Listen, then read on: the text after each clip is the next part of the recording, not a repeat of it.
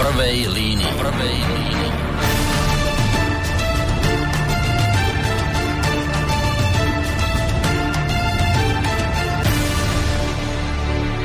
Príjemný dobrý večer, vážení poslucháči. Vítajte pri počúvaní ďalšieho dielu relácie v prvej línii. Dnes s prívlastkom historický. No a prečo historický? Už preto, lebo v bansko štúdiu Rádia Slobodný vysielač už v tejto chvíli sedí oproti mne dáma, s ktorou sa pravidelne venujeme v týchto reláciách udalostiam druhej svetovej vojny. Ak si spomínate, my sme minulý rok eh, v rámci týchto relácií venovali, alebo celý ten minulý rok sa niesol v našej režii v znamení Slovenského národného povstania a málo známych udalostí k nemu sa viažúcich. No a tento rok sme si povedali, že sa na tie doby minulé v súvislosti s druhou svetovou vojnou pozrieme trošku všeobecnejšie a v podstate v takom širšom zábere. No, takže pri mikrofóne je už so mnou Daniela Baranová, bývalá historička Múza Slovenského národného povstania tu v Banskej Bystrici. Daniela, dobrý večer, ty prajem. Dobrý večer. No, um, dobrý večer samozrejme aj vám, vážení poslucháči, ale možno ešte predtým, ako si pojeme tie rôzne kontaktné údaje, žiada sa mi eh, povedať, že pozorný poslucháč si iste spomenie, že my posledne, keď sme sa tu takto s Danielou stretli v tejto zostave nedávno, tak sme sa vlastne venovali vo vysielaní proti židovským zákonom, a to tak e, v nacistickom Nemecku, ako aj na Slovensku. Tomu všetkému však, čo si predchádzalo, inými slovami, nič z toho by sa nebolo udialo, keby sa k moci v Nemecku nedostal, alebo keby sa moci v Nemecku neujal Adolf Hitler. No a dnes večer by sme sa radi pozhovárali práve o tom, ako sa mu to vlastne podarilo. Uh, ja som na portále Historická reví v tomto smere objavil zaujímavý článok, ktorý sa začína takýmto konštatovaním. Len chvíľku budem citovať. Vlk, neskrývajúci sa v rúchu baránka, ale v koži chameleóna, tak by bolo možné predstaviť neoblomnú snahu nacistov získať moc, ktorú preukázali medzi rokmi 1918 a 1933. Bola to predovšetkým ich nevýdaná schopnosť meniť svoj program a prispôsobiť sa takmer čomukoľvek, čo im mohlo pomôcť k víťazstvu. Svoje skutočné zmýšľanie ani ciele však nikdy nezmenili z miniatúrnej strany so stovkou členov v roku 1919 to Hitler za 15 rokov dotiahol k volebnému víťazstvu a postu kancelára. Koniec citácie. Aj po tomto krátkom úrivku, ktorý som prečítal, sa vlastne žiada, alebo sa teda natískajú také otázky na jazyk, že ako je to vlastne možné, že sa im to podarilo? Ako je možné, že si nacisti pod vedením Adolfa Hitlera mohli užívať takú obrovskú podporu verejnosti? To sú také tie kľúčové otázky, na ktoré budeme hľadať odpoveď práve v dnešnej relácii, do ktorej sa samozrejme môžete zapojiť aj vy. Ideálne už, už od týchto chvíľ, ak budete chcieť, mailovo na adrese studiozavináč slobodnyvysielac.sk Môžete nám takisto Eh, telefonovať na číslo 048 381 0101 alebo môžete písať aj cez našu internetovú stránku, keď si kliknete na zelené tlačidlo otázka do štúdia. Takže zhruba tá téma by mala byť o tom, ako sa ten Hitler vlastne dostal k moci. A nie len to. Aj vôbec debata o tom, aké vlastne v tej spoločnosti vtedajšej prevládali nálady, ako sa vlastne vtedy žilo v tom nacistickom Nemecku. A to bude vlastne to kľúčové, aby sme zistili, že prečo vlastne taká veľká podpora toho všeobecného ľudu pre takéto myšlienky, aké razil Hitler. Ono, dnes sa to dá ľahko odsúdiť, povedať, no ľudia boli sfanatizovaní, hlúpi, nevedeli, ale to by asi nebola celá pravda. Nie. Zrejme ten Hitler vedel vyťahnuť niečo z tej spoločnosti také, čo naozaj reálne trápilo a presne na tie veci poukazoval, možno ich do istej miery aj významným spôsobom riešil a tam potom treba hľadať asi aj dôvody toho, prečo tá spoločnosť tak za ním išla. Ale začneme pekne po poriadku. No tak, Daniela, toto je téma, na ktorú si sa dlho chystala. Nakoniec možno aj zistíme, prečo je tá téma práve dnes veľmi zaujímavá, ale nebudeme predbiehať. Kde by sme dnes teda to, ten rozhovor začali? Pričom? Ideme niekde ešte do obdobia Prvej svetovej vojny a Hitlera, kde tam ešte bojoval? či to by, by sme zbytočne povedala, išli veľmi hlboko? Zbytočne veľmi hlboko. Ja by som skôr povedala, že treba to začať v, v podstate tým, tými 30 rokmi, mm-hmm. kedy už um, to, to, trošku viacej v Nemecku sa dostával do povedomia a hlavne cez tú svoju uh, stranu NSDAP. Uh-huh. Mhm. Takže by som povedala, že držme sa okolo tých 30. Dobre. 30. rokov, lebo e, kto bude chceť, tak si môže ten jeho životopis Hej. prečítať. No. A e, to, toto sú také veci, že aj Nemci, ktorí, keď som sa, preto si povedal, že dlho som sa pripravovala, áno, lebo ja som si študovala nejaké tie materiály, e, pretože Nemci e, veľmi ťažko príjmajú človeka, ktorý má napísanú inú národnosť. Uh-huh. A on mal napísanú Rakúsku. Čiže e, tá, takže on v podstate v Nemecku žil, by sme povedali, tak, takže ma, mal tam povolenie k pobytu, mm-hmm. ale on, aj keď e, bol, bol aktívny hlavne v tom Bavorsku, lebo on v podstate ako Rakúšania a Bavory, tak oni mali medzi sebou také, tak by som povedala, také prepojenie aj cez tú eh, cisárovnú Sisu, hej, že bola mm-hmm. z Bavorska a Rakúska tak, takže eh, na toto. Ale on ne, nemal nemecké štátne občianstvo, takže on v podstate, keď sa stal aj predsedom NSDAP, mm-hmm. tak nemohol kandidovať do Reichstagu. Mm-hmm. No a, to, a, to, a, a v Nemecku vlastne po prvej svetovej vojne a bola veľmi ťažká situácia a Nemci, je pravda, že sa ani nevedeli vyrovnať e, s, s tou Versajskou zmluvou že tá Versailles, oni chápali, tí e, Nemci, a to, to môžeš od tých najvyšších po tých najnižších brať ako niečo potupné. Lebo na základe tých e, dohovorov ktoré boli a ktoré boli potvrdené Versajskou zmluvou, tak e, Nemci, ktorí veľmi boli na te, odkazaní na tú svoju mm, starogermanskú a keltskú mytológiu, ale hlavne na tú starogermanskú, že ty, ten bojový duch a neviem čo všetko a, mhm. zbra, a zbrania a tak.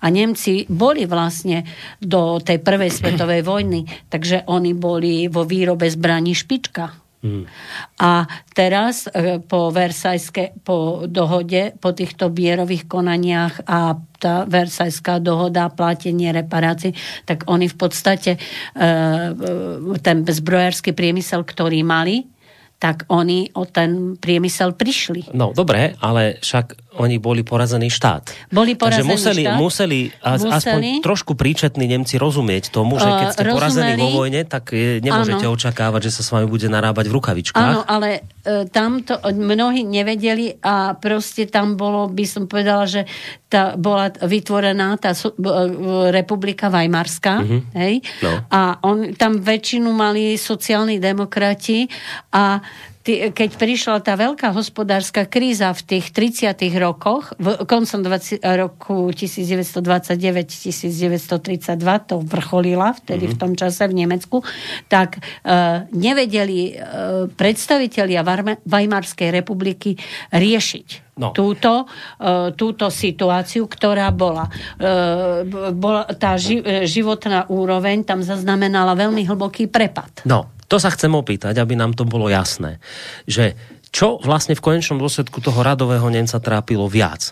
Že či to, že povedzme už sa nemohol odvolávať na tak minulú, ano, e, tak hej, pompéznú minulosť, lebo bola porazená, e, bolo porazené Nemecko, alebo či ho viacej trápili tie dôsledky ekonomické, hospodárske a tie ho potom nútili možno aj dávať hlas Hitlerovi a podobným, vieš, lebo, lebo ja som sa dočítal, však oprav ma, že keď sa Weimarskej republike v podstate darilo, že ekonomicky nejak išla pred ano. tou krízou, tak NSDAP sa nedarilo. Nie. Keď čiže, si zobereš, čiže tí radoví pardon, Nemci nemali, akože, nemali dôvod ju akoby voliť. voliť. A, a ten, ten dôvod prišiel až vtedy, keď sa krajine začalo ekonomicky proste Áno, keď si zobereš, tak napríklad vo voľbách v tom roku, len tak poviem, v roku 1928, hej, že vtedy sa ešte nebola tá kríza, vtedy sa to dalo ešte nejakým spôsobom, akože tá E, úroveň, e, dá sa povedať, že, že nebola na že no, nemohli si dovoliť ne, nejaké extrémy, ale proste ešte nebola tá ich, by som povedala, kvázi ekonomika na akejsi nule. Hej? Že ešte sa im darilo, ešte mohli platiť reparácie, e, ktoré im vyplývali z, tých mierových zmluv, ktoré boli e, v tom roku 1918 až 1920 podpísané. Takže tak vtedy Hitler, do, e, Hitlerová strana NSDAP získala len 12 kresiel. Uh-huh. Čiže to bolo málo. A keď si zase porovnáš, že keď boli voľby 14. septembra 1930... Čiže už tak, sa bavíme o období hospodárskej, o hospodárskej krízy. krízy kedy, uh-huh. oni, kedy Nemci fakt tie reparácie sa zvyšujú, oni sa obratili na spoločnosť národov, aby im e, proste ni, e, urobili nejaké ústupky. Uh-huh, uh-huh. Že to nevládzu platiť. Že to nevládzu platiť a tak, Hej. alebo požiadali o odklad aj, t- aj tí predstavitelia Varmárskej republiky. Tak uh, nejakým spôsobom sa nevedeli dohodnúť, nedošli ku konzensu a povedali, že to, čo majú platiť, platiť musia. Uh-huh.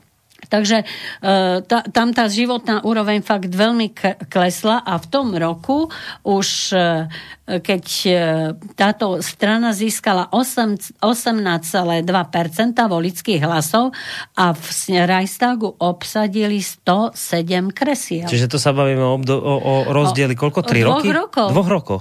Dvoch Čiže rokov. za dva roky takýto skok. A čo, čo ten skok je? No to, teraz si to vysvetľovala.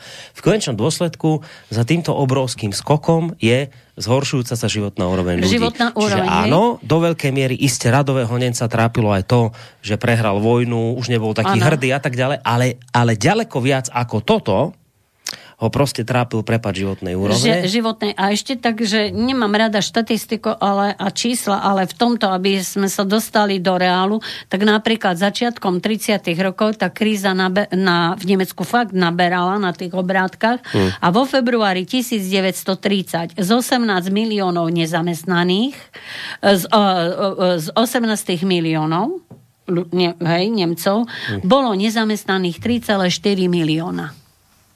V roku 31 už bolo 5 miliónov nezamestnaných hmm. a v marci v roku 1932 vyše 6 miliónov nezamestnaných a situácia bola tak vážna, že málo ktorý ten Nemec si našiel nejakú prácu.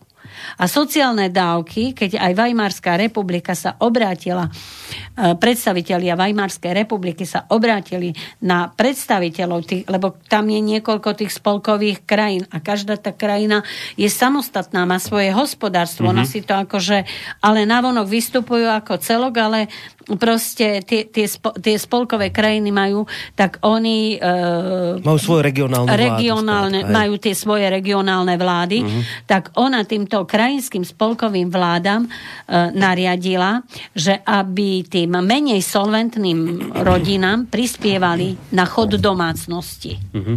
No ale tie príspevky sa mali poskytovať na zlepšenie životnej úrovne, hlavne detí a mládeže. Potom išlo o príspevky na vzdelávanie, stravovanie a e, pre napríklad pre dôchodcov. Čiže, mm-hmm. ale to, ne, to, to keď si zobereš, tak to, e, to neboli, by som povedala, že nejaké obrovské sumy. To bola doslova almužna, čo oni dostávali. Hej? Že ja keď som si teraz pozerala tú štatistiku, tak ti môžem povedať napríklad, že sociálne dávky poberalo len 700 tisíc nezamestnaných. Hmm. 1,2 milióna dostávalo v rámci týchto krízových opatrení len akúsi tú almužnu. Hmm čo, čo sa nedá nazvať príspevkom a ďalších 2,3 milióny poberalo len nejaké sociálne dávky a tie ne, nedosahovali ani úroveň životného minima. Proste im to nepokrylo nič.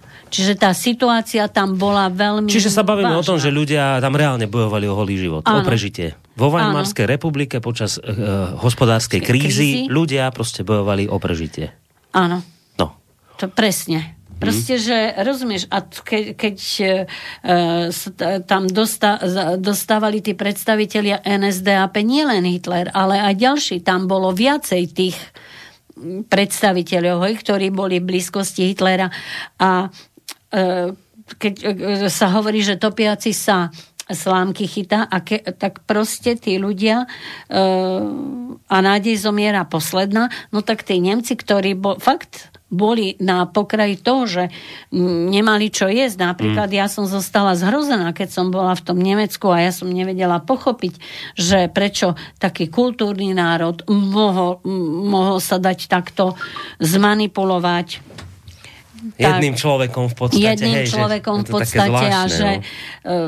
no a som sa rozprávala, tak hovorili, že eh, v všetko sa muselo, akože napríklad keď si bol sedliak a sa ti niečo urodilo, tak ty si všetko musel odozdávať eh, v prospech štátu.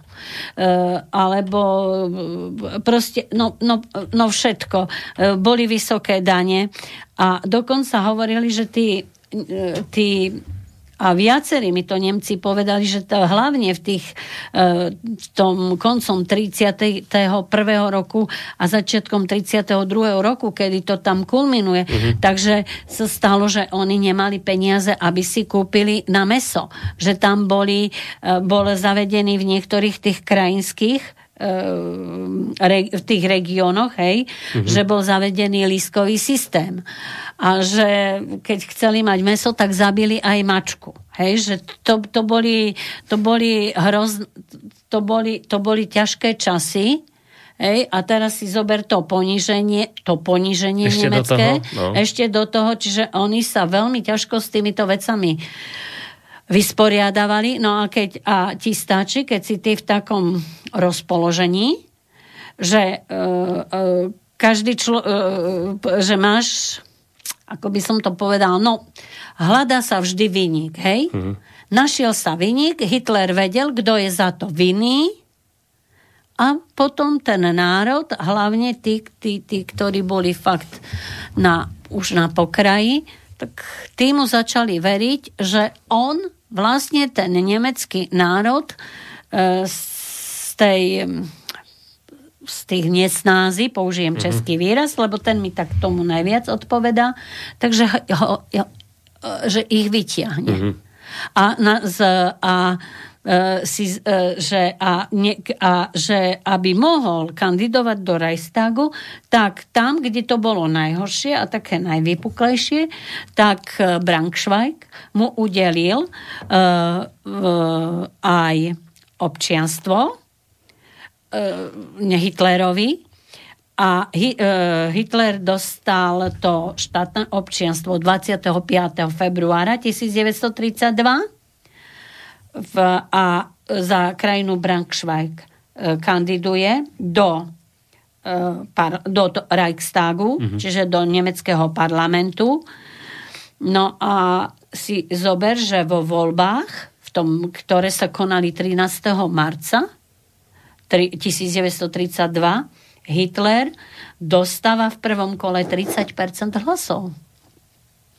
V druhom kole dostal 36,8 hlasov a keď sa tie všetky okrsky ščítali, tak Hitler dostal 53% hlasov. Mm-hmm. Čiže on e, tým ľuďom, aj keď to nebola pravda, ale e, v podstate on im, ten program bol postavený tak, že ľudia začali tomu Nemci, rádovi Nemci za, začali tomu a hlavne tí, ktorí neboli, by som povedala, tak intelektuáli, hej, ale tak, tak, tak, tak nižšie, na tej nižšej úrovni, hlavne tie robotnícke a tieto hej. skupiny, tak trieda robotníkov, ako Nemci to označujú, že keď, ja viem, že aj oni sa potrebujú teraz nejako očistiť, že sa dali a tak a ja viem, že to je taká dvojsečná zbraň, ale oni povedali, oni t- tých ľudí, ktorí žili tak, ako žili, tak nazývali lumpen proletariat. Hej, že Hitlera vlastne k moci dostal ten... No dobre, len zase teraz aby to nebolo také lacné, hej, že, že teraz nájdeme nie. vyníka, Hitler bol... Nie. Počkaj chvíľu. Že, uh, a už tu zaznelo, že tá situácia bola katastrofálna, že tí ľudia naozaj veľa razy nemali čo jesť. A teraz vravíš, že Hitler našiel vinníka. Koho označil za vinníka?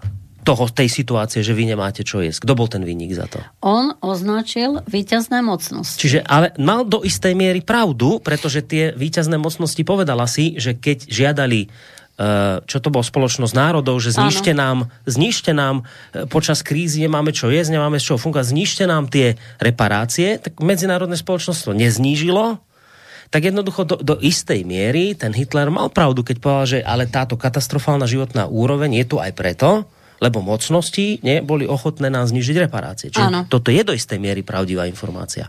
A, oni, a je. A oni to vlastne, tí Nemci brali a mali toho v podstate, keď si zobereš, tak, ma, tak uh, mali toho vynika, ktorého mm. mohli vyniť za to, že oni sú na tom tak, ako sú. Ako sú. A druhý vinník, to celkom tomu teraz nerozumiem, to mi vysvetli, druhý vinník mám pocit, že boli Židia. Áno. A tým, to, to ako tam tých Židov napasoval? Že Židia čo spôsobili? Že, že ja neviem, že Židia mali obchody a zdierali Nemca radového? Áno, alebo ako to, pre, bolo, ako to fungovalo? Proste on zase, po, uh, uh, on zase využil, že keď, je boli, keď uh, táto hospodárska kríza spôsobila to, že uh, boli exekúcie, budem používať t- naše termíny, hej, aby, ty, aby sme... S, e, ono to v Nemčine sa volá úplne ináč. Čiže e, mal si napríklad, e, e, si si zobral nejaký úver z banky, no tak a v, on e, mal takú predstavu, že všetci bankári sú Židia. Hej? A že banky sú v rukách e, Židov. Potom ešte mm, útočil aj na slobodomurárov Čiže to on, on vedel, ako má na tých ľudí e, v tom Nemecku pôsobiť a e, aby mu verili. Hmm. Hej, čiže a, a keď im, a vedel im to a vyargumentovať.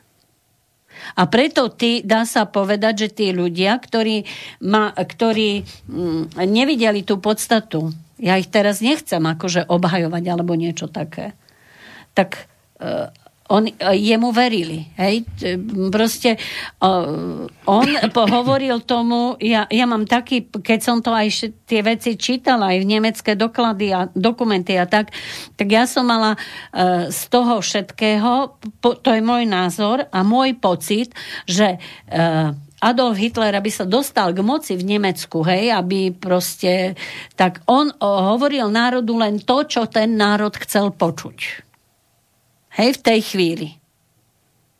Proste je to, bolo to také, také zarážajúce, ale fakt, hovoril im len to, čo, čo chcel počuť. E, bo, samozrejme, že bola aj opozícia, ktorí sa proti tomu postavili, uh-huh. ktorí, vys, ktorí vysvetlovali, že to, nie je, že to je nemožné, že to sa takýmto spôsobom nedá.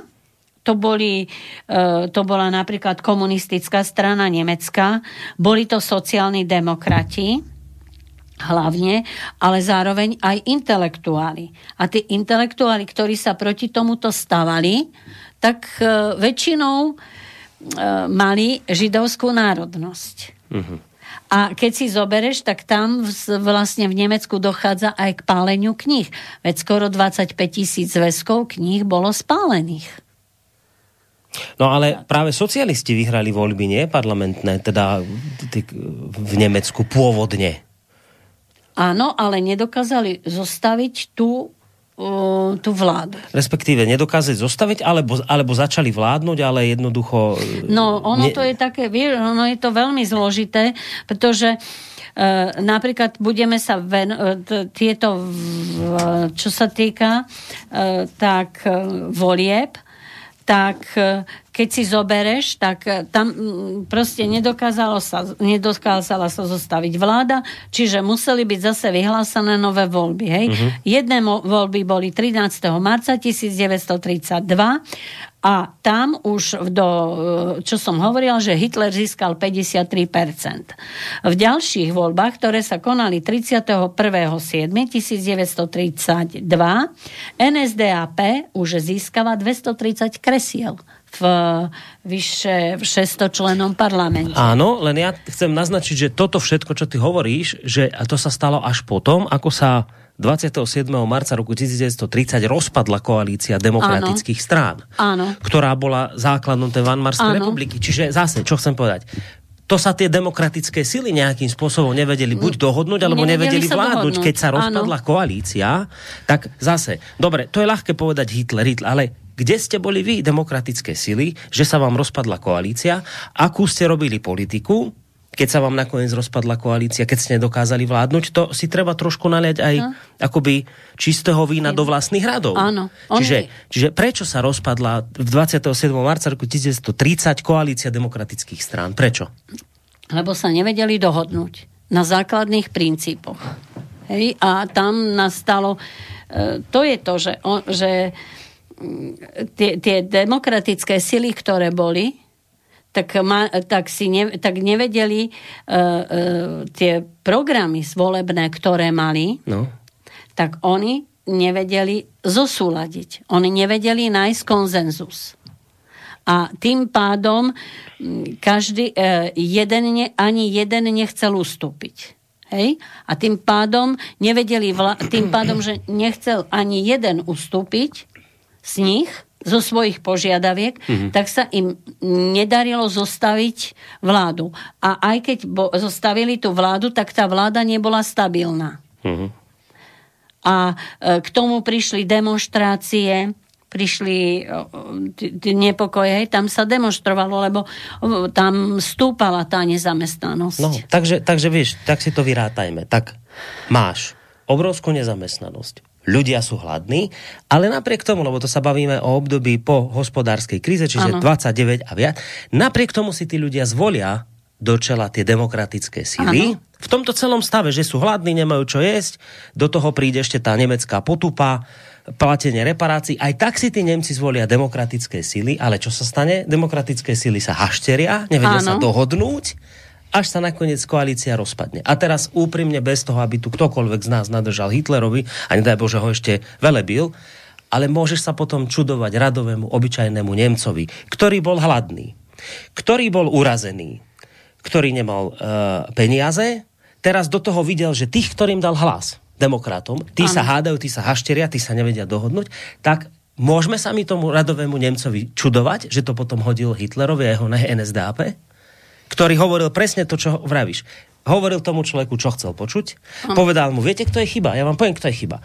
Chyba sú víťazné mocnosti, ktoré nás tu obmedzili ľudia natoľko, že nemáte čo jesť a keď to povieš hladnému človeku, tak veľmi rýchlo počuje, čo rozprávaš. Do toho obviní židovských bankárov, ľudia, čo máte dneska hypotéky, neviem, čo idú vám zobrať strechu nad hlavou, tak tam máte židov za tým.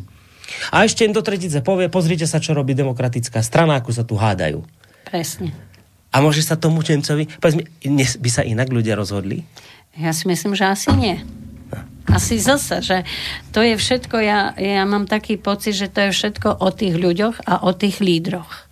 Že vieš, že, aj tí, že keby boli aj tí e, sociálni demokrati, komunisti, aj tí, tí ich lídry, týchto, nazvime to ľavicových strán, keby boli trošku mm, taký, hej, že jeden by popustil druhý, že by hľadali ten konzensus, že uh, by upustili z toho svojho ega, tak toto nemuselo byť. No. Hej, ale neupustili a e, skončilo to tak, ako to v podstate, e, v podstate skončilo, hej, že mm, aj keď už potom e, sa nejako, hej, že v tom 30. roku oni e, boli, hej, že Hitler začína získavať mm-hmm. tých ľudí a tak, ale urobil zo pár určite prehmatov, nenašla som na to dok- doklady, ale muselo tam niečo byť, lebo keď sa kona, keď boli ďalšie voľby v novembri v roku 1932, Mhm. tak sa museli opakovať, tak už Hitler strátil 34 mandátov, čiže strátil 2 milióny hlasov. Mhm. A tie hlasy získala komunistická strana Nemecka. Mhm. Hej, čiže on už postupne tí Nemci prišli na to, že e, asi tam nebude niečo, použijem, mne sa páči ten výraz židovský košer, že nebude tam niečo čisté, hej? Hej, hej, že hej. nebude tam niečo košer, že e, už mu, už, Už mu za- začali padať preferencie. začali mu padať preferencie. Mhm. Ale, e, ale zase sa nevedeli tí, tí, tí lavičiari e, dohodnúť, nastáva tam kríza, e, čo bol kancelár Franz von Papen, tak ten odstúpil z postu kancelára, mm. hej. Novým sa stáva Kurt von Schleichert, ale ani tomu sa nepodarilo vytvoriť novú vládu, hej. No a e, čo urobil Papen, že tomuto Schleicherovi, že za jeho chrbtom začal pitlikovať s Hitlerom. Mm-hmm. Čiže za, že, e, a začal pristupovať na požiadavky Adolfa Hitlera. A e, hej, že proste mu ustúpil ten, ten, a urobil, a urobil v podstate nejakú, mm, nejakú službu nie veľmi dobrú tomu Schleichertovi, že ten Schleichert potom nakoniec tiež musel, e, musel, odstup, musel odstúpiť, hej? že odstúpil 28 januára 1933 a 31. E, do funkcie kancelára menuje Hindenburg e, prezident, prezident Neme, no. E, va, na, o, o, Nemci to ozývajú, nazývajú Weimarská republika, tak menuje Adolfa Hitlera. Hej? A zaujímavé je, že vlastne tento Franz von Papen sa nevedel dohodnúť s Kurtom von Schleichertom, mm. hej? a e, keď e, mal tajné rokovania s Hitlerom, tak normálne, keď Hitler požadoval kreslo kancelára a po, požadoval dva hlavné ministerstva, e, to znamená ministerstvo vnútra, mm-hmm. ríske a pruské, lebo vlastne ten to bol, tá, tak akože ríske to bolo to, tá, dá sa povedať to generálne a to pruské to bolo proste to, horné, to je Horné Sasko, označované ako Prusko, tak on ustúpil. No, čiže zhrnuté, počarknuté, môžeme to povedať zjednodušene, nebyť uh, zlyhania demokratických síl, ktoré ano. sa opäť raz ukázali, ako nevedia sa dohodnúť, nevedia vládnuť, boli, ne, ne, proste to nefungovalo, ako si presne povedala. Nakoniec, keďže to celé nevyšlo, zase raz demokratom, no tak prezident Hindenburg menuje nakoniec Adolfa Hitlera kancelárom, hoci teda to NSDAP malo menej percent hlasov ano. ako tie demokratické, lenže zase raz sa ukázalo, že nevedia spolu vládnuť, tak menoval Hitlera. Áno, oni sa potom vedeli dohodnúť s, da- s ďalšími stranami, hej, a e, proste Hitler dokázal potom vytvoriť tú, tú koalíciu. Hmm. No a a už keď, keď sa dostal toho 30. januára e, k moci, tak už si, už si potom tú pozíciu začína e, posilňovať. No to hej? sa chcem práve spýtať, presne na toto. Hej? Že no? my, aby sme to celé uzavreli. Čiže na začiatku máme proste nejaký demokratický tábor, ktorému ľudia napriek všetkým tým ťažkým časom aj tak proste verili, vždy im dávali proste väčšie percentá vo voľbách ako tomu Hitlerovi. Aj keď teda Hitler naozaj vedel pracovať s tým dávom, nejak mu tie percentá rástli, ale keď prišlo na tie voľby ľudia, aj napriek tomu, že videli, že sa tá, tie demokratické sily nevedia dohodnúť, že sa tá koalícia rozpadla, keď prišlo znova na voľby, zase to hodili tým demokratom. A, ale dostali sme sa k tomu, že demokrati zase raz nevedeli vládnuť, tak proste nakoniec už povedal, zjednoduším to, nemecký prezident tresol postola a povedal, viete čo, tak keď sa nevedie dohodnúť, tak, tak bude vládnuť Hitler. No, stal sa kancelárom a teraz toto ma zaujíma. Čo sa stalo potom, v tom momente, ako Hitler konečne dostal ten svoj post, ktorý tak veľmi tú, po ktorom tak veľmi túžil, na ktorý inak nemal veľmi nárok, lebo ľudia ho ne, nedali mu toľko hlasov, aby ten post získal. Tak čo teda následne ďalej Hitler robil? Už keď bol kancelárom. No tak vieš, že potom, e, keď získaval, ale e, pretože tam sa musela dodržiavať tá ústav, e, nemecká ústava, ktorá bola, takže na základe toho, že museli byť znova vypísané voľby. Nové, hej? Uh-huh. On, tu, on bol menovaný za dočasného kancelára. Aha, aha. A 5. marca 1933 boli vypísané nové voľby. Uh-huh v tých voľbách on nezískal nadpolovičnú väčšinu hlasov, získal len 44% mm-hmm. hlasov, to znamená, že zo 480 parlamentných kresiel Hitlerová strana NSDAP získala 288. Mhm. Hej? Čiže nemal väčšinu v. Nemal väčšinu. Ale aby si urobil väčšinový blok, ktorý bude mať 53%, Mhm. tak sa mu podarilo to dosiahnuť tým, že vytvoril koalíciu s nemeckou nacionálnou stranou. Hej? Dosiahol väčšinu tých 53%. Čiže sa spojili, jasné. No klasická spojili, koalícia. Hej. dostali, eh, dostali sa k moci, ale on okamžite ako sa dostal ešte vtedy, hej, chce, lebo on, mal, on chcel mať to hegemonné postavenie v parlamente a on hneď v tom období začal už, uh, uh, by som povedala, uh, začal tých svojich politických oponentov likvidovať prostredníctvom oddielov SA. Sturmarbeit, Arbeit, Arbeit Einteilung, hej, prostredníctvom týchto prostredníctvom jednotiek SA a rozputal mm, drastický A, a teror. jednotky SA to bolo čo? To bolo ozbrojené krídlo NSDAP? to, Či čo to, to bolo, hej, to, mm-hmm. bolo, to bolo ozbrojené Čiže to krídlo. bolo v rámci Áno. tej strany a normálne ozbrojené jednotky. Áno. A teda e, začal sa so svojimi politickými súpermi Áno, vysporiadovať, takže ich začal odstraňovať. Začal ich odstraňovať, hej. A aby mohol zautočiť, lebo on ťažko niesol to, že, ho, že vlastne tí komunisti v tých voľbách získávali. Mhm. A tak e, a potreboval e, mať vynika, tak 27. februára v 33. E, nacisti zámerne podpálili Reichstag. Podpálil to Holandian Marinus van den Lube. Ale z tohto, e, že ten Reichstag začal horeť, obvinili komunistu, ktorý tam v tom čase pôsobil, mm-hmm. bol bulharskej národnosti, e, to je známe, Juraja Dimitrova. Hej? Ob, ale tento proces, ktorý s týmto Dimitrovom trval od uh, septembra, od 21. septembra do 23. decembra 33 skončil pre nacistov uh, fiaskom, totálnym Čiže ho ne, fiaskom. ne, nepodarilo sa im ho usvedčiť? Nepo, nepodarilo sa im usvedčiť. Aha. A zase, a- aby e, tá, tá pozícia tých komunistov bola oslabená, tak ešte predtým, ako podpálili tento Reichstag, tak e, normálne e, e, zat- zatkli nemeckého predsedu komunistickej strany Nemecka Ernsta Tellmana, ktorý bol väznený v koncentračnom tábore Buchenwald.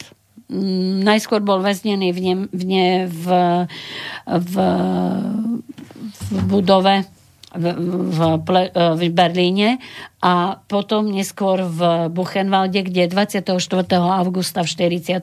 bol, bol popravený. Mm-hmm. Takže uh, a takýmto spôsobom a aby sa mohol ujať tej moci, aby mohol prenasled, aby tú opozíciu nejako umlčal, mm-hmm. hej, aby mu nemohla nejakým spôsobom do toho hovoriť, tak hneď po uchopení moci uh, uplatnil dekret, Hindenburgov dekret na ochranu národa a štátu, ktorý d- Hindenburg podpísal 28. februára 1933. No a tým sa začal pohon na všetkých komunistov. Keď si zobereš, tak už 14. marca bola zakázaná komunistická strana Nemecka oficiálne. 7. apríla v 33. boli sociálni demokrati a sociálni demokrati museli opustiť všetky e, významné posty, ktoré mm. zastávali v tom čase. To, bol, to bolo fakt e, veľmi veľa takých významných ľudí, ktorých, ktorí boli buď penzionovaní alebo, alebo prepustení. Mm-hmm. No a 2.5. boli zase zakázané odbory. Takže tí, ktorí by mu mohli e, nejakým spôsobom konkurovať, mm. tak tú konkurenciu pekným, e, na základe toho dekretu odstránil a si už potom mohol No dobre, ale, ale stále tam máš tých ľudí tých radových občanov, ktorí ano. dovtedy tých komunistov do, väzna, do významnej miery uznávali, volili, dávali im hlas. A nie len komunistom, aj sociálnym demokratom. A teraz ľudia, keď to videli, to je taká logická otázka, prečo sa nebúrili, prečo to, prečo to Hitlerovi dovolili. Však v tej dobe ešte stále sa bavíme o nejakých legálnych e, krokoch, Čiže prečo ešte vtedy, to už, už vtedy sa ľudia báli, boli zastrašení, alebo čo to bolo? Čo to bolo, že, že radový občan sa na toto pozera? Lebo Oni... vravíš, e, vymyslený, uh... vymyslené zapálenie Reichstagu. Ano. Pre Hitlera fiasko, lebo sa to nepodarilo dokázať. Hej? Čiže ano. ten človek, ten radový občan videl, že ten Hitler postupuje uh nelegitímne, nedemokraticky. A napriek tomu sa tí ľudia voči tomu nebúrili. Tak prečo? V, no, nebo, lebo tam v rámci toho zákona, ktorý bol, mm. hej, tak e, si zober, že keď nemáš nič, hej, a e, väčšinou jeho podporovali tí ľudia, ktorí nemali majetky, hej, ktorí, hla, ako povieme to tak ľudovo, hľadovali, hej, a že, že nemali nadbytok tých finančných prostriedkov. Tak tí nemali o čo prísť. Ale tí, ktorí nejaké e, mali majetky, hej, trebárs, tak tí sa báli, lebo na základe to, to, to, to, tých dekretov, ktoré ešte ďalšie boli popríjmané v tých rôznych e, skrátených e, legislatívnych e, dobách, hej, že, uh-huh. že, nie, nie, nie, že si, ako by som povedala, dneska sme predložili to, Reich, Reichstag to schválil. No lebo mali na, väčšinu spolu mali s väčšinu, na budúce sme zase čo dali, zase, zase to schválili. A týmto pádom vlastne tým uh, ľuďom začali okliešťovať slobodu. Uh-huh. Oni si to ani neuvedomili. A teraz keď máš, e, keď, e, keď ťa dostanú do nejakého ja si myslím, že keď sa navodí nejaký strach, že sa niečoho bojíš, hej, tak s tebou potom môžu robiť, čo chceš. Hej? Že buď sa bojíš o deti, buď sa bojíš o rodinu, buď sa bojíš o majetok. Proste tie veci, ktoré sú ti blízke, tak potom sa dá s tebou veľmi ľahko manipulovať, keď, keď, keď, keď navodíš e, ten strach. Hej? A teraz si zober, že keď hovoríme, a ten strach tam musel byť veľmi veľký, lebo si zober, že Hitler sa dostal k moci 30. E, januára 1933. Hej? Za pol druhá mesiaca hej, si zober, že bol pri moci pol druhá mesiaca. Ako je to možné, že už 21. marca 1933 Hindenburg otvára koncentračný tábor Oranienburg. A v ten istý deň v Bavorsku sa otvára koncentračný tábor Dachau, lebo tie väznice, ktoré boli v Nemecku, a v, to, v tej Weimarskej republike už boli tak preplnené, že nestačili. Lebo tam bol pohon na tých, kom, ako som spomenula. Zatváralo sa ako na veľkom. Áno, čiže komunistov prenasledovali, sociálnych demokratov prenasledovali, odborárov Počkaj, to z tohto obdobia po, po, pochádza ten, ten taký citát, že keď e, prišli pre tých, tak som mlčal, keď prišli pre tých... To pochádza z roku 1935 a to povedal evangelický kňaz Martin Nimeller a Martin Niemöller najskôr ako podporoval Hitlera. Hej? Mm-hmm. To, to sa potom k tomu vrátime. Mar, uh, v Nemecku jedna časť evanielickej cirkvi podporovala Hitlera mm-hmm. a mhm. on sa, s, vlastne tento Martin Niemöller bol konzervatívec a on sa stretol aj s, on sa stretol aj s Hitlerom mm-hmm. a Hitler mu prislúbil, že keď sa on dostane k moci, tak on vôbec nebude církev akože prenasledovať, že Hej. Uh, a pri evanelikoch je to, že uh, proste v tej, uh, v, že hlavou církvy je biskup, ale ešte okrem biskupa je mm, ten, ktorý, ktorý je najvyšší, čiže štát. No a v tom, v tom období v Nemecku bol kancelár, Takže on mu mm, sa stretli, dohodli sa a podľa, tý, podľa tej ústavy evanielickej je, že mm-hmm. napríklad, e, hej, že biskup e, je, ale, ale e, treba napríklad v, buď, buď je král, buď je prezident, hej, to, lebo tam musí byť ten vzťah medzi tým štátom a tou církvou, hej, že ta, tak uh, on, ale Hitler to, ten prísľub, ktorý mu dal, tak nesplnil. Hej? Hmm. On mu dal, že nebude prenasledovať veriacich, že nebude prenasledovať ani Židov, ale sa otočil. A v 35 keď e, on sa postavil otvorene, Martin Niemöller, proti Hitlerovi, tak e, on vtedy povedal, keď zatvárali komunistov, mlčal som, lebo som nebol komunista. Keď zatvárali sociálnych demokratov, mlčal som, lebo som nebol sociálny demokrat. Keď zatvárali odboj, odbojárov, mlčal som, lebo som nebol v odboroch. Keď zatýkali židov, bol som ticho, lebo som nebol žid. Ale keď prišli pre mňa, už nemal kto protestovať. Mm-hmm. Hej, to je známy tento výrok. Nevedel som, že sa to s týmto spája. To sa spája s mhm. Martinom mm. Nimelerom a to povedal v roku 1935, keď bol zatknutý no, čiže aj a potom skončil vo väzení. Čiže aj z tohto vidieť, ako Hitler pracoval so všetkými ano. odporcami. Tam nebola ani snaha o nejaké diplomatické, politické riešenie situácie, že, že politického oponenta vyšachujem argumentačne voľbami. Nie to už, už som sa stal kancelárom a už idem tvrdo dekrétmi, zákazmi a, a hneď na to koncentračné tábory, ľudí, ktorí majú iný názor, ako ja budeme zatvárať a neviem, či aj popravovať, alebo čo? V tom čase sa ešte nepopravovalo. Ešte nie. Proste oni ich zavreli do tých koncentračných táborov, hmm. kvázi akože na prevýchovu.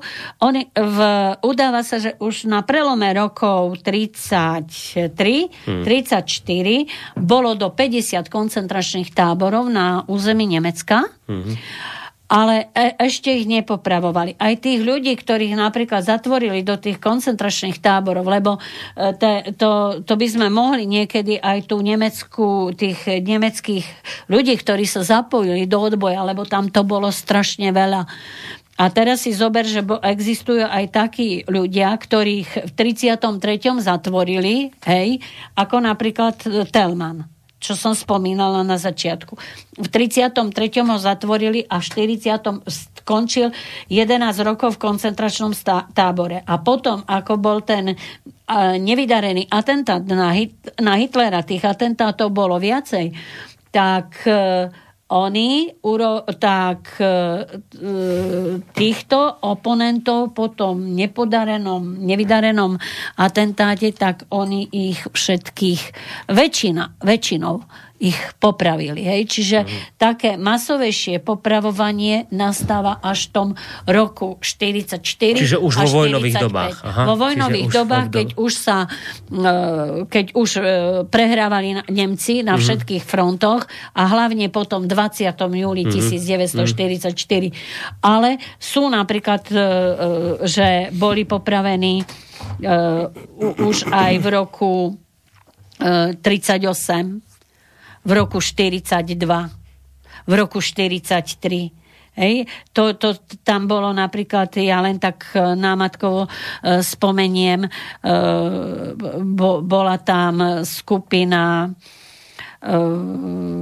oko, biela, biela ruža. Hej.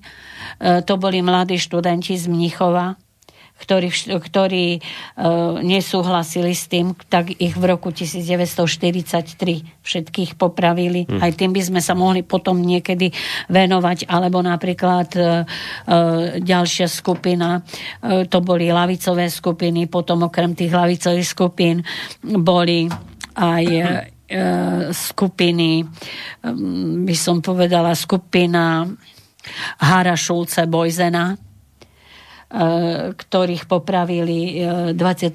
Eh, decembra 1942 a eh, to bola, tá, táto skupina mala nadviazan, sa aj potom neskôr spojila s jedno odbojovou skupinou v Rote kapele Červená červený orchester a išlo väčšinou o intelektuálov, ktorí vlastne vysvetľovali, že kam Nemecko Hej. bude spie, uh, speje. Čiže oni už dopredu akože cítili, oni už vedeli, dopredu, že, že to ne, nebude áno, dobre. Uh-huh. Hej, že to není, akože není dobre a uh-huh. ich bolo, alebo napríklad tak, uh, tak uh, bol, bola uh, Lizoleute Hermanová, uh, kto, ktorú popravili uh, v 20.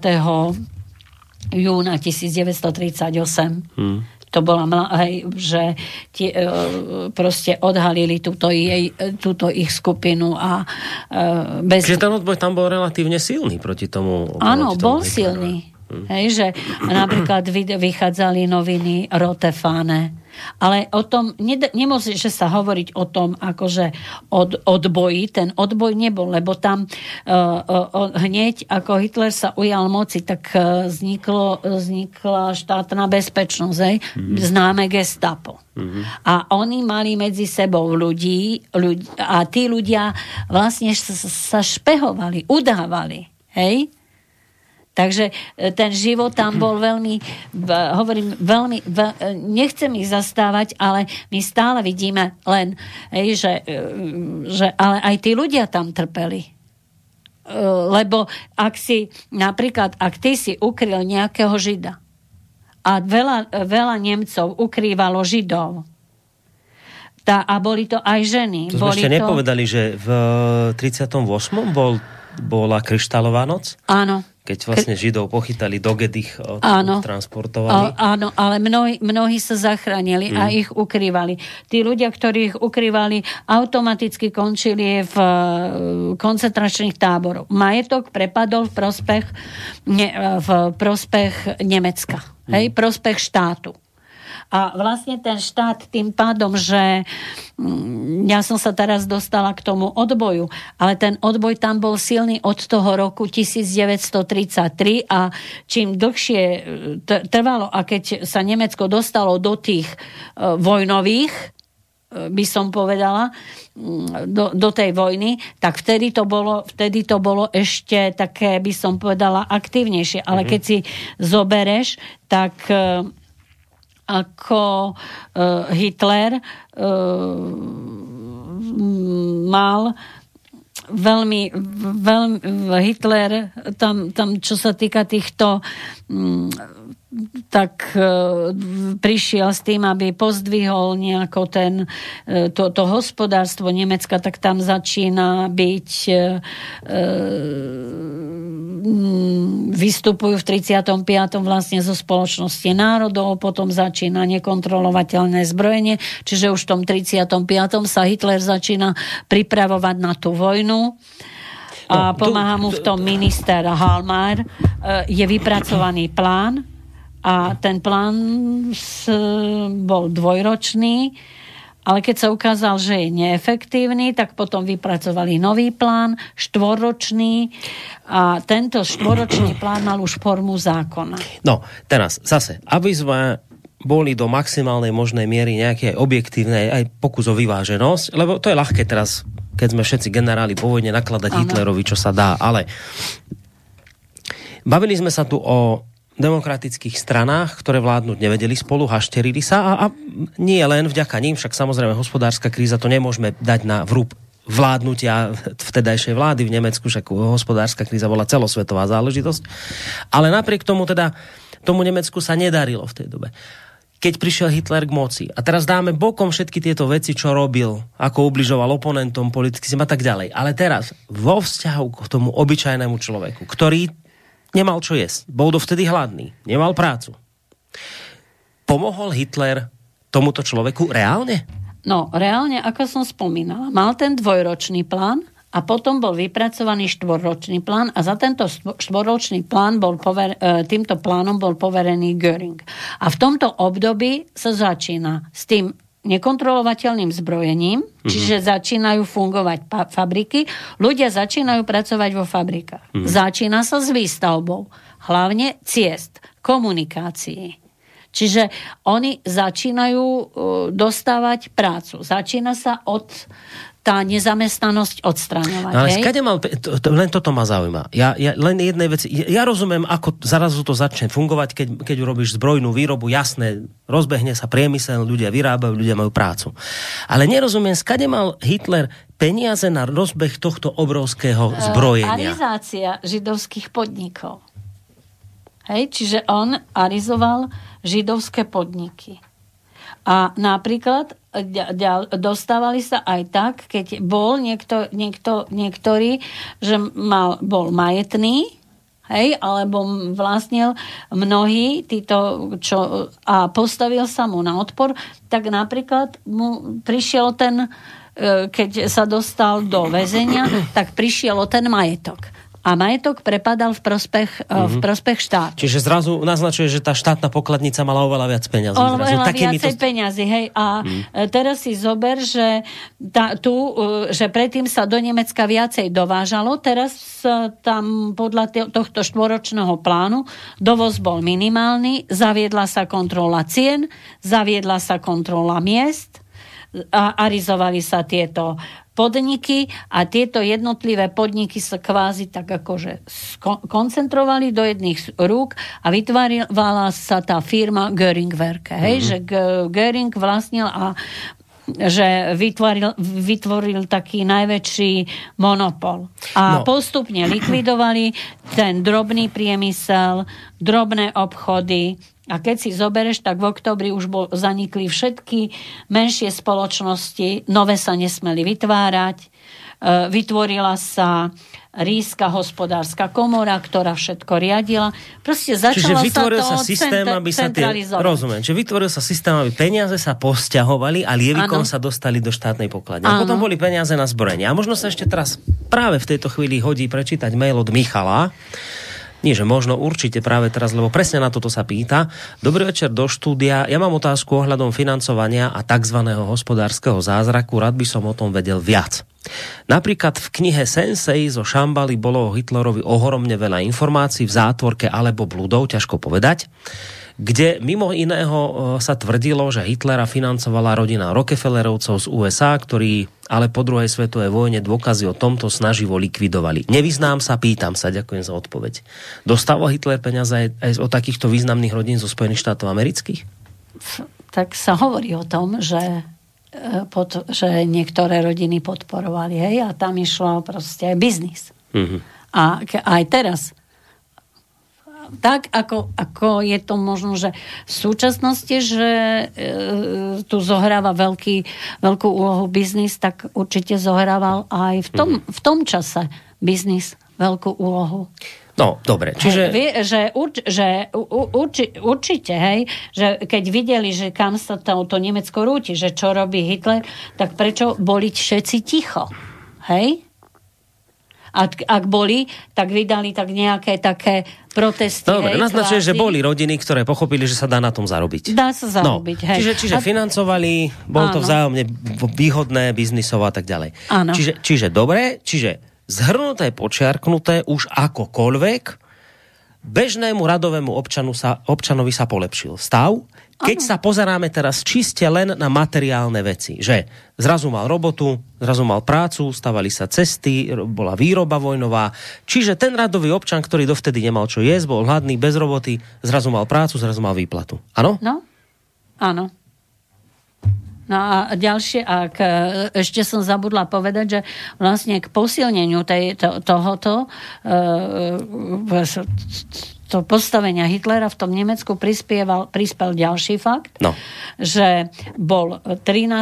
januára 1935 bol plebiscit, mm-hmm. hej, a na základe toho plebiscitu Sársko, ktoré bolo pričlenené k Nemecku. Hej?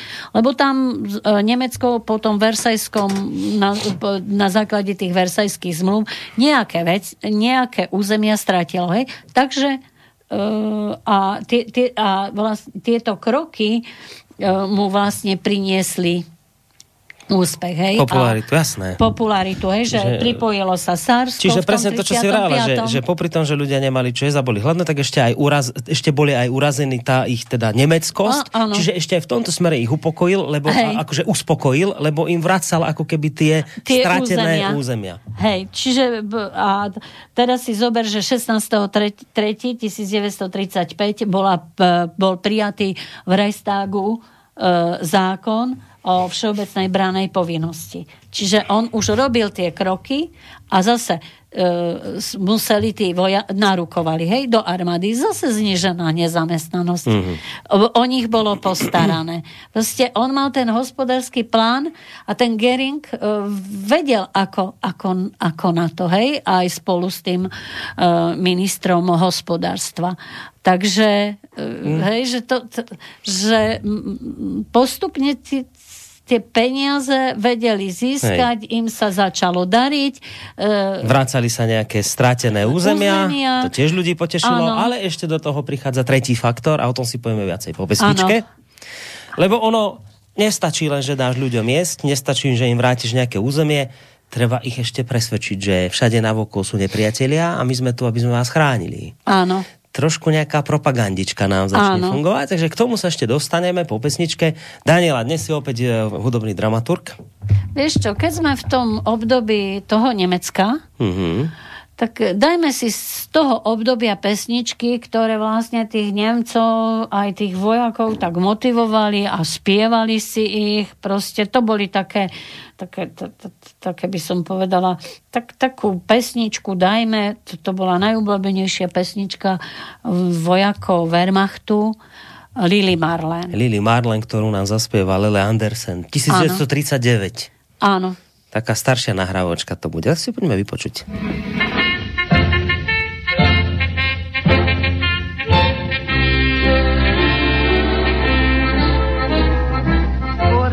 Kaserne vor dem großen Tor stand eine Laterne und steht sie noch davor. So wollen wir uns da wiedersehen. Bei der Laterne wollen wir stehen, wie ein Lili Marleen, wie ein Lili Marleen.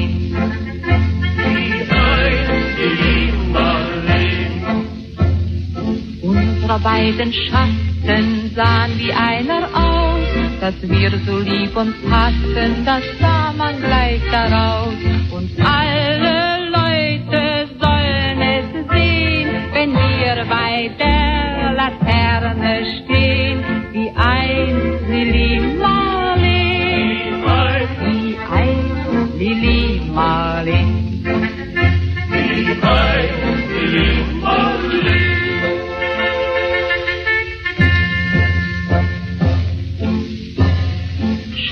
Rief der Posten, die blieben Zapfenstreich.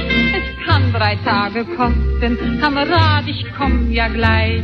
Da sagten wir auf Wiedersehen, wie gerne würde ich mit dir gehen, mit dir, Lili Marleen,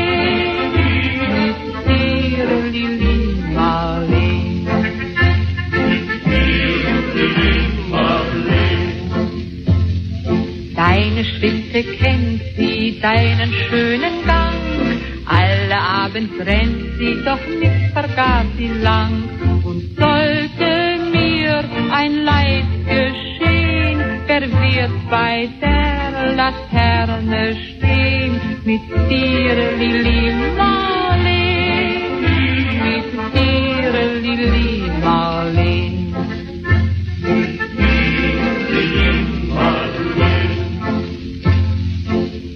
Dem stillen Raume, aus der Erde Grund, hebt mich wie im Traume dein verliebter Mund.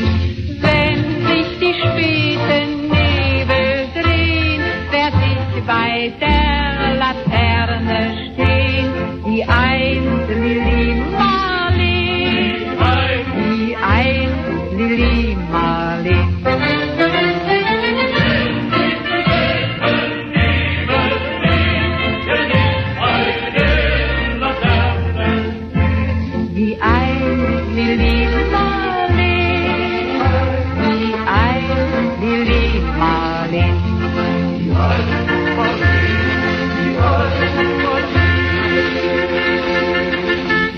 No počúvate, vážení poslucháči, reláciu v prvej línii. Dnes e, s takým historickým opäť raz kontextom, lebo je tu Daniela Baranová, bývalá historička múza Slovenského národného povstania, s ktorou sa bavíme o tom, ako sa vlastne ten Hitler pomaličky prepracoval k moci, ale aj o tom, ako vlastne ten život bežný vyzeral v tom nacistickom Nemecku. Ak ešte nejaká otázka z vašej strany bude, smelo do nej studiozavináč slobodnyvysielac.sk, to je mail, ideálne cez napísať otázku alebo názor, prípadne cez našu internetovú stránku, keď si kliknete na zelené tlačidlo otázka do štúdia.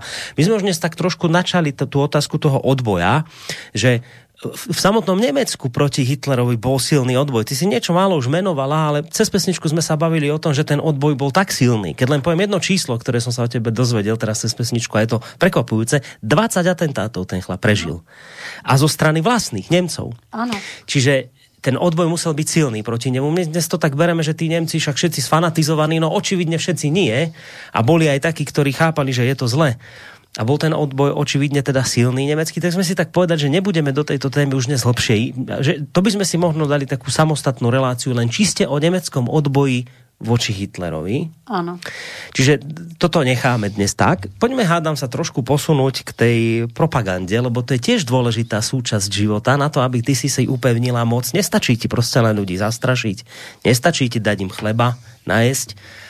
A nestačí len to, že im vrátiš nejaké územia, ktoré predtým stratili. Musíš proste vedieť presne povedať, kto je nepriateľ aby sme to tak novodobo, kto je ten konšpirátor, nebezpečný, Aha. ten dezinformátor, ktorý tu robí všetko preto ľudia, aby vás zničil, zlikvidoval. To zlo sa blíži od niekiaľ a to niekto musí spraviť, to niekto musí komunikovať s, tým, s tou verejnosťou, tak poďme sa na tú propagandu pozrieť, aká, aká v, to, v tej dobe bola v tom, v, v tom období tej, teda Weimarskej republiky.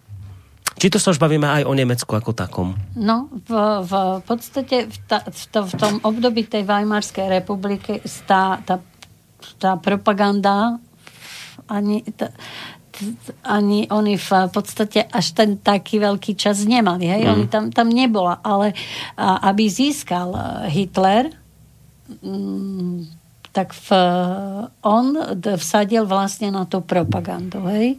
A veľmi mu v, tom, v tejto propagande pomáhal napríklad tý najbližší Hess, s ktorým písal aj knihu Mein Kampf. Hej? To, to, to bol profesor alebo napríklad e, a veľa v tomto spravil jeho veľký priateľ je známy Jozef Goebbels, mm. hej, minister propagandy. Čiže tam to bolo tam, keď e, Goebbels, keď e, sa Hitler ujal moci, tak Goebbels povedal jednu takú zaujímavú vec, že ako ovládnuť ten, ten národ, hmm. tak on vtedy povedal, že dajte mi Uh, dajte, dajte mi do rúk média a ja vám z národa urobím stádo svíň. Čiže on, on vedel, že cez tie médiá, cez tie štátne médiá hmm. môže tých ľudí ovplyvňovať. A e, ďalší, ďalšiu, ďalšiu vec, ktorú používal Goebbels, čo je veľmi nebezpečné, že on lebo on bol doktor filozofie. On nebol by sme po, no, teraz bol po, vyštudovaný. No. On bol vyštudovaný, on nebol nejaký, nejaký primitív alebo niečo také. On veľmi dobre vedel, čo, čo, e, čo chce a ešte okrem toho bol aj dobrý psychológ. Hej? Takže on vedel narábať aj s klamstvom. Hmm ktoré vedel uh, podsúvať, akože je to pravda. A tí ľudia, mm, to, uh, tí ľudia to v podstate brali.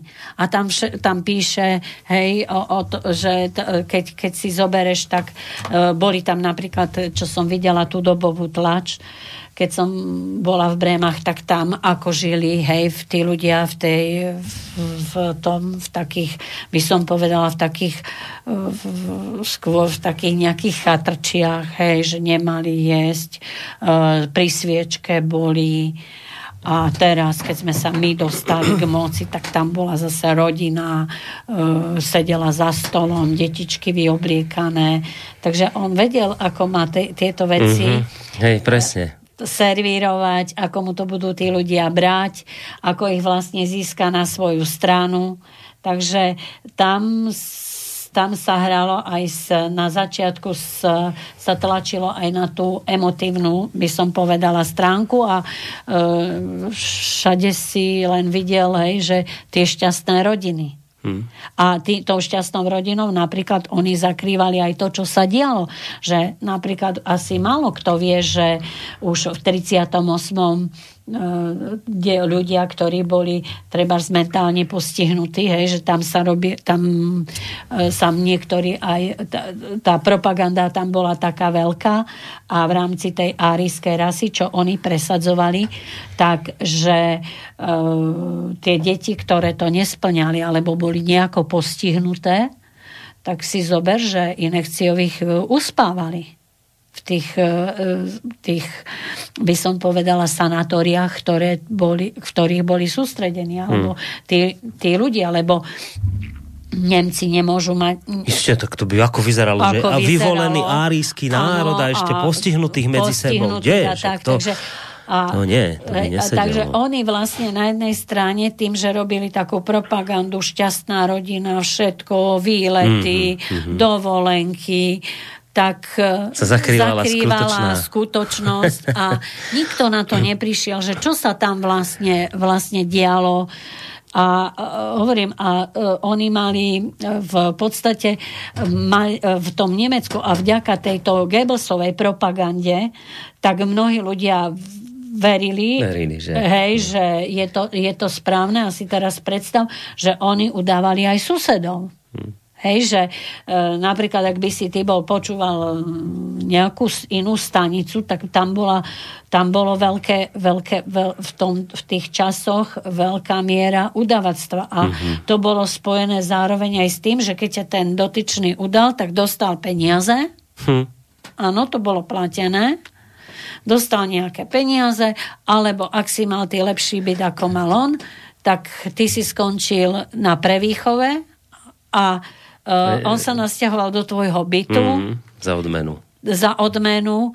No a novinári sa uh, báli písať, lebo ten novinár, ktorý si dovolil niečo napísať, čo nebolo v súlade, čo bolo stanovené, hej, uh, tak tam, bol, tam bola aj cenzúra a tie články, ktoré sa publikovali, alebo tie noviny, ktoré publikovali, tak e, boli na, všetko na takých kvalitných papieroch, a, hej, čiže boli také noblesné. Mm. A to bolo všetko cenzurované. Tam sa nič nemohlo dostať také a keď si ty nechcel skončiť v koncentračnom tábore, tak si musel písať to, Vedel čo si, čo máš písať proste. Nariadil no. pán minister propagandy Goebbels. Pán Goebbels dostal okrem iného, to sme ešte nepovedali, do vienka vec, ktorú dovtedy žiaden iný uh, pred ním manipulátor nemal.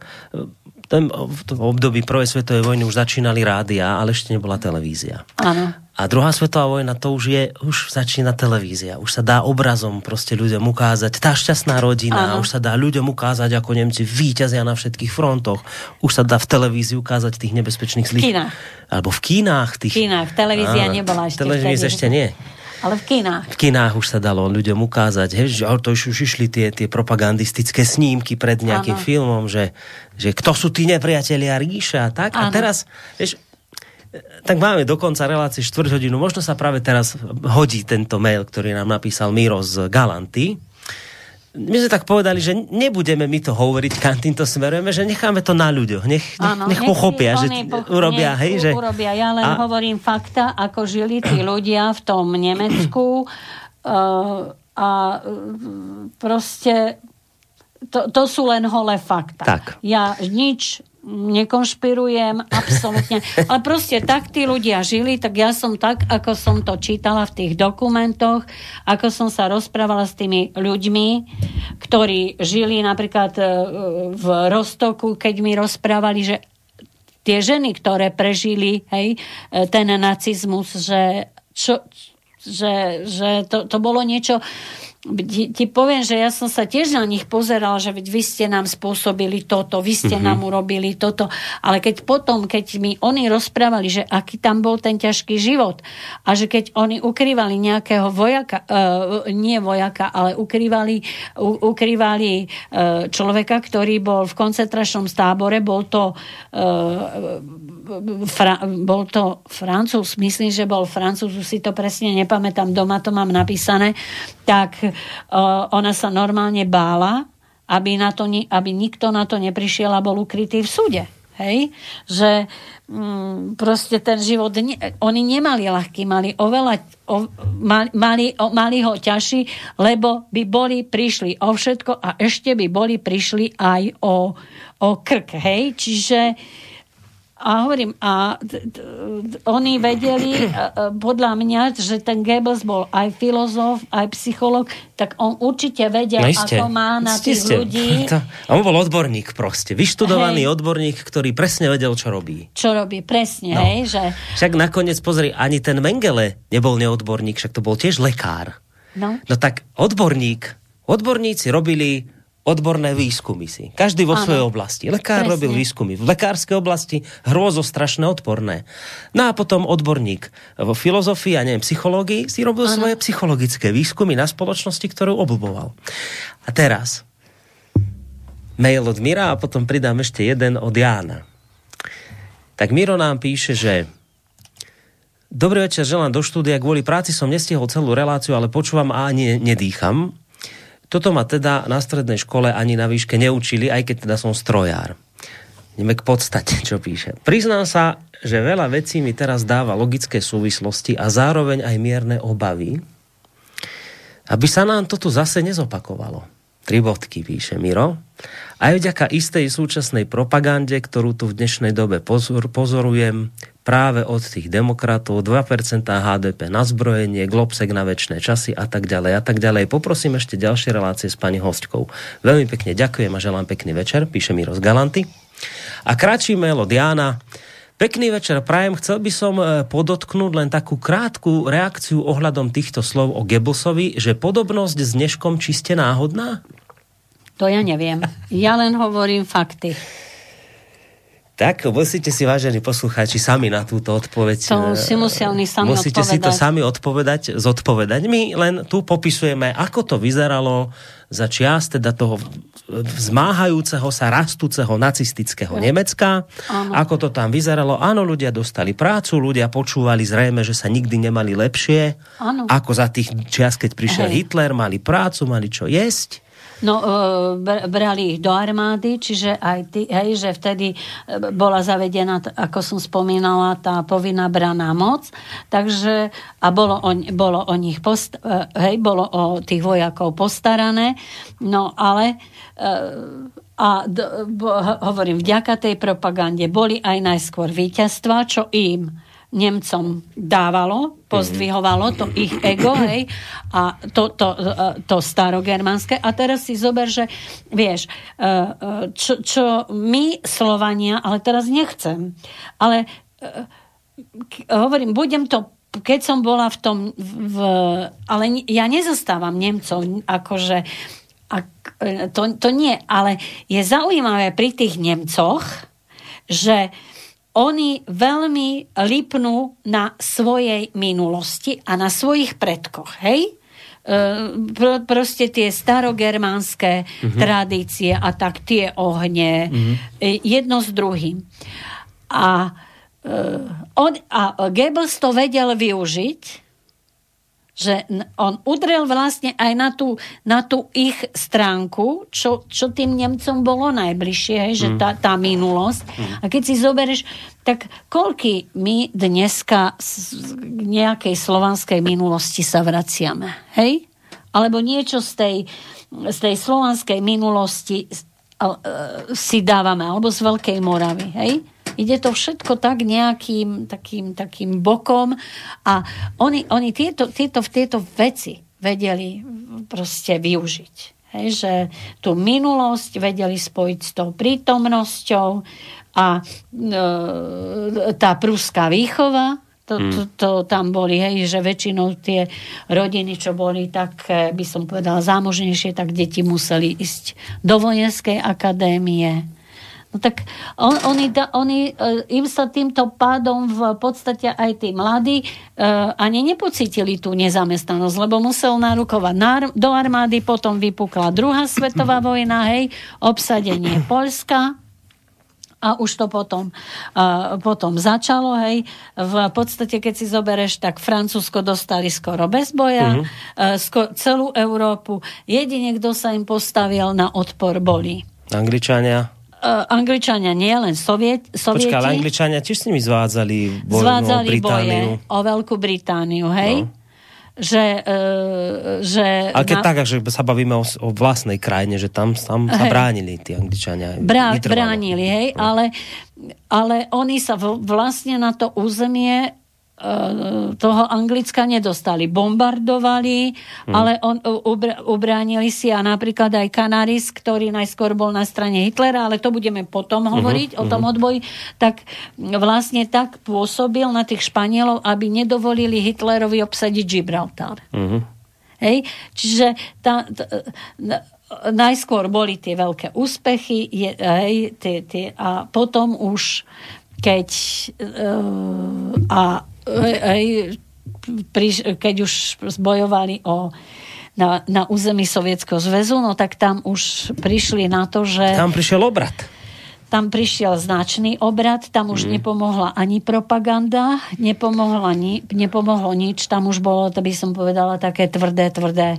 No nakoniec, vieš, nakoniec sa to klamstvo zrú, zrútilo, že ty môžeš klamať asi aj dosť dlho, ale že dlho, ale málo ľudí, alebo veľa ľudí a krátko, ale nakoniec sa ti to aj tak vždy zrúti. Ne, nedá sa to do nekonečná, čiže že zrútilo sa to klamstvo, keď ty si klameš a presviečaš ľudí o niečom, čo nie je pravda.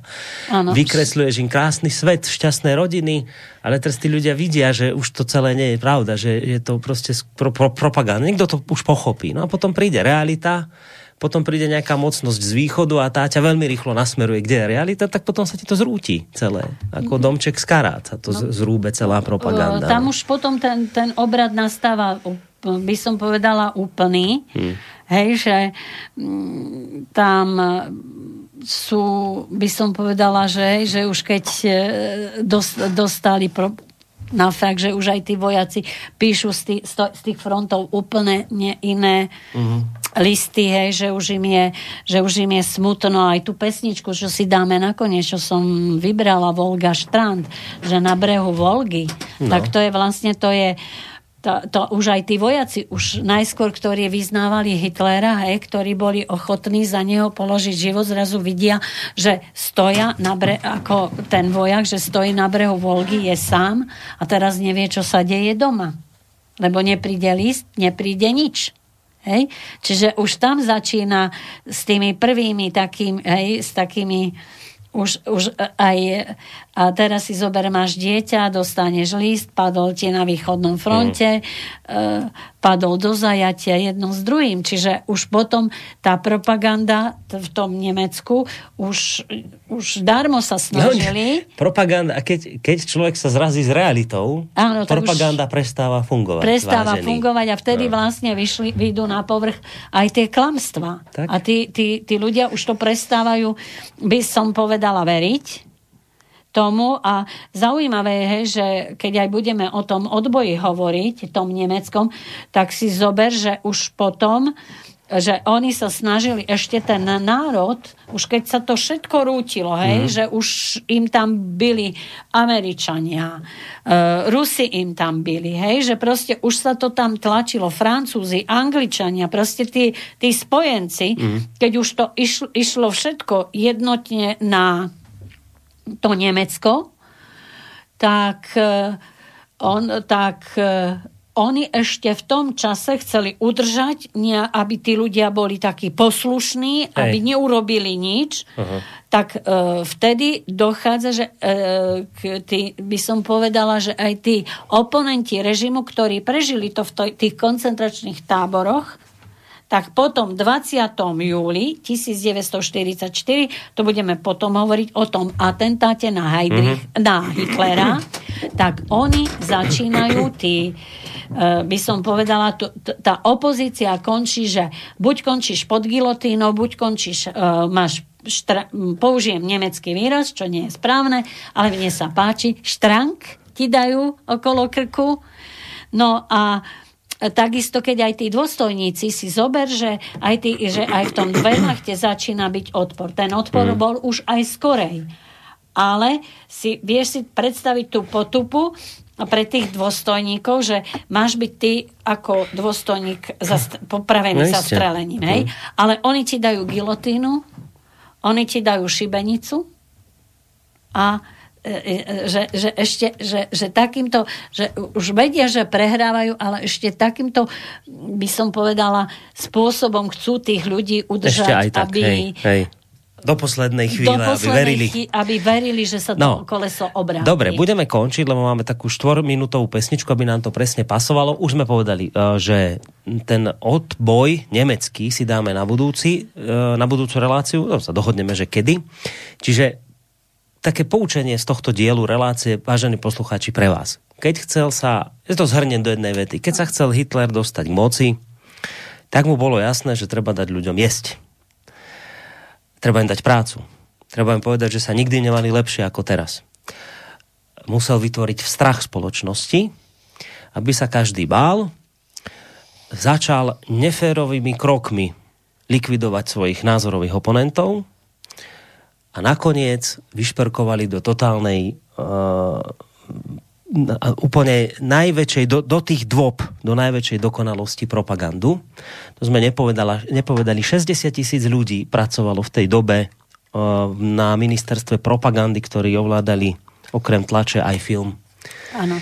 Čiže toto bol, toto bol mix vecí, ktoré potreboval Hitler na to, aby sfanatizoval ľudí. Ak ste v tom našli podobnosť čisto náhodnú s dnešnými časmi, tak my to s Danielou za to nemôžeme. Za to nemôžeme. My za to nemôžeme. My sme len pomenovali historické súvislosti. Daniela, čo si zahráme na záver? Na záver si dáme, ako som spomínala, o tom nemeckom vojakovi, ktorý sám stojí na brehu Volgy. To je, keď tesne predtým, ako sa mala odohrať bitka o Stalingrad, No a ako, ako tak rozmýšľa, že čo je doma, hmm. čo sa doma deje a že on je niekoľko tisíc kilometrov vzdialený. Hmm. Takže to je taká sentimentálna pesnička, že pro, proste, že, priši, že prichádza na to, že za čo sa vlastne, hej. že za čo Aký sa to malo vlastne zmysel, má, hej, aký hej, toto všetko hej. má zmysel. Tak Daniela Baranová, bývalá historička Múza Slovenského národného povstania sa s vami lúči a ja spolu s ňou, Boris Koroni. Majte sa pekne, do počutia. Do počutia na budúce. Krásny večer.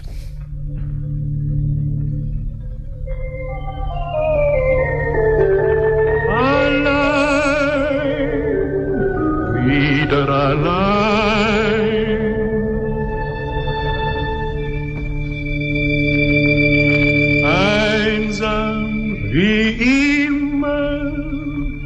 Vorüber rauscht die Jugendzeit in langer, banger Einsamkeit.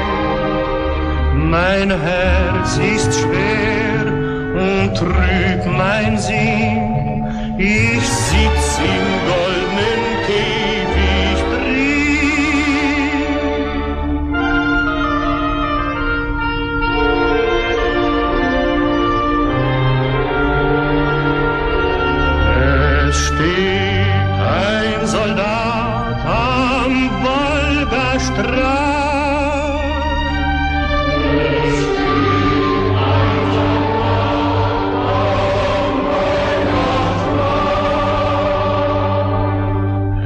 Wache für sein Vaterland.